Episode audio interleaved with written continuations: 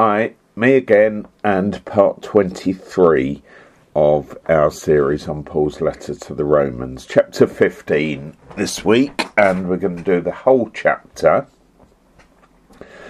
And I said last week that the start of this chapter really is a summary of what Paul has been teaching in chapter 14 on strong and weak Christians, and this is about how he shows his concern for both. But the rest of the chapter, and we did mention some of this in back in week one in the last century, uh, it, it's a bit of a ragbag, to be honest. He's coming to the end of the letter. He said most of the stuff he wants to say. But there are two more pairs of contrasts that he deals with. So as we look at this chapter, and I've called this week Paul's passion, um, his passion for both strong and weak Christians, that, that both of them behave properly and please God uh, in the way they behave, but also in their attitudes to one another. Secondly, a passion for both Jews and Gentiles. And thirdly, a passion for both nurture and evangelism. So that's where we're going this week. And just to recap very quickly on last week, because that's where Paul starts today, some Christians, he said, have lots of scruples, mostly to do with diet and diary. And mature Christians are the ones who realize that in Christ we've been set free from any kind of legalism whatsoever. But it's the weak weaker Christians who have problems, whether that's to do with what they eat or drink, and also what they can and can't do on Sundays. There'll be lots of other things, but they're the key things that Paul picks up, and certainly in my Christian experience, they uh, have been key items today as well. And Paul's argument from chapter 14 is summed up in 15.1 The strong must bear with the weak. The responsibility for behaving well in these situations lies with the strong and not the weak.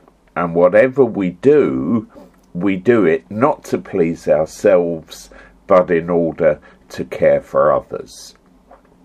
And if you want an example of how to do that, says Paul, just look at Christ, the, the one we all follow, who lived his entire life for the good of others and not for himself. Now, in brackets, it's worth making the point that acting for the good of others isn't being nice to them all the time and giving them everything they want. It's about doing what will do them good, uh, if you like, what they need rather than what they want. And uh, just this week, I've been in conversation with a friend, um, and his daughter is a relatively newly ordained curate in the Church of England, and we were talking about some of the petty battles going on in the church. Uh, things like which tune to sing a hymn to, and a preacher turning up and saying, I, "I'm I'm not going to be able to preach at that service if we don't have the tune I like to that hymn," and uh, was saying quite proudly that she actually stood up to them. And uh, we were saying there's, there's so much goes on in churches which is behaving like children and we need to help them grow up. And every parent knows that you don't help your children grow up by giving them everything they want all the time but rather by uh, giving them what they need to set that kind of behavior behind them and of course, when we do that, like Jesus, we get the reproach of others. Nobody likes being uh, confronted in that way. They killed him for it. And we see lots of clergy break down or get bullied out, uh, myself included, because they try and call out behaviour which toddlers shouldn't get away with. And so you need, says Paul, endurance. You need to hang on in there in spite of all that they throw at you. Or, uh, Paul doesn't say this, but I would alternatively shake the dust off your feet and go to where people do want to grow up. Uh, there is a uh, a place, I believe, for walking away from those kind of battles. But to develop that kind of steadfast endurance, Paul says, we need to immerse ourselves in Scripture because that's where we get to know more and more what God wants, and that's where we uh, become more and more like Him. So, our job as Christians is to act always towards others in ways that are good for them and not put any stumbling blocks in their way. Anyway, that's what Paul has been saying in chapter 14, and he just amplifies it slightly here as he rounds off that, that bit of teaching. But now he moves on to another subject, one which we've said has been running like a thread all the way through the letter, and that's the relationship between Jews and Gentiles. And we reminded ourselves last week of uh, what we said way back in uh, part one about the particular dynamics of the Roman Church, which began Jewish, then was exclusively Gentile, and then Jews returned, and, and there was a mixture. And that mixture wasn't without its tension. And we've seen that tension through most of the letter, and Paul returns to it for the last time here. And again, he points to the example of Jesus as their inspiration. He became a Jew in order to win the Gentiles. That's the point. If you Jewish Christians, you need to realize that, like your master, you are here because God has called you to bring the Gentiles to Him. And if you don't like that, then for goodness sake, look again at your own scriptures.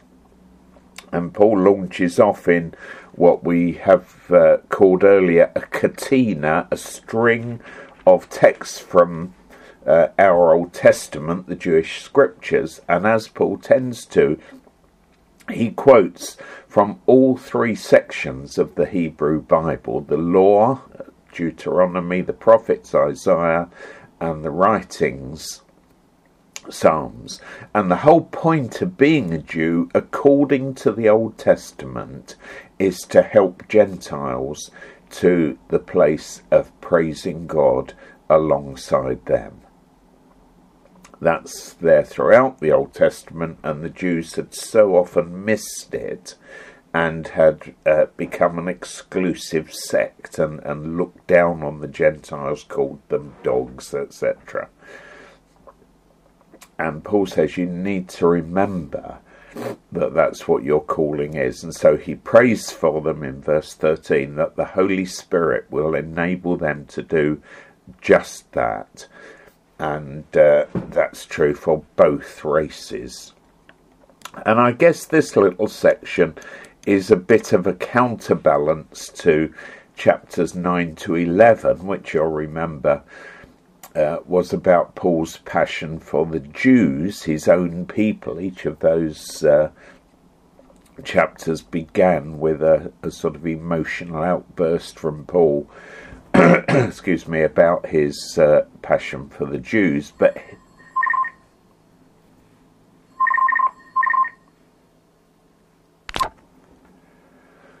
so here he shows his passion for the Gentiles too, to find the one true God. So strong and weak, Jew and Gentile, and the third section, and, and we did look at this in week one is about Paul's passion for church planting. And he says, all the way from Jerusalem, where it all started, right round to Illyricum, which is basically all of the eastern side of the Mediterranean, he's planted churches in every major city, in every uh, province of that land, but now he's done all that and he needs a new base from which to go over to Spain, which is his uh, kind of next ambition. I was going to say final, but uh, I'm sure that he would have kept going even longer. I'm lecturing at the moment. In fact, by the time you listen to this, I will uh, be lecturing on mission and, in particular, on what's uh, been called the, the five marks of mission. And the first two of those are evangelism and nurture. In other words, is it the job of the church to win new converts or to mature existing ones? And the answer is yes. Yes, it's both.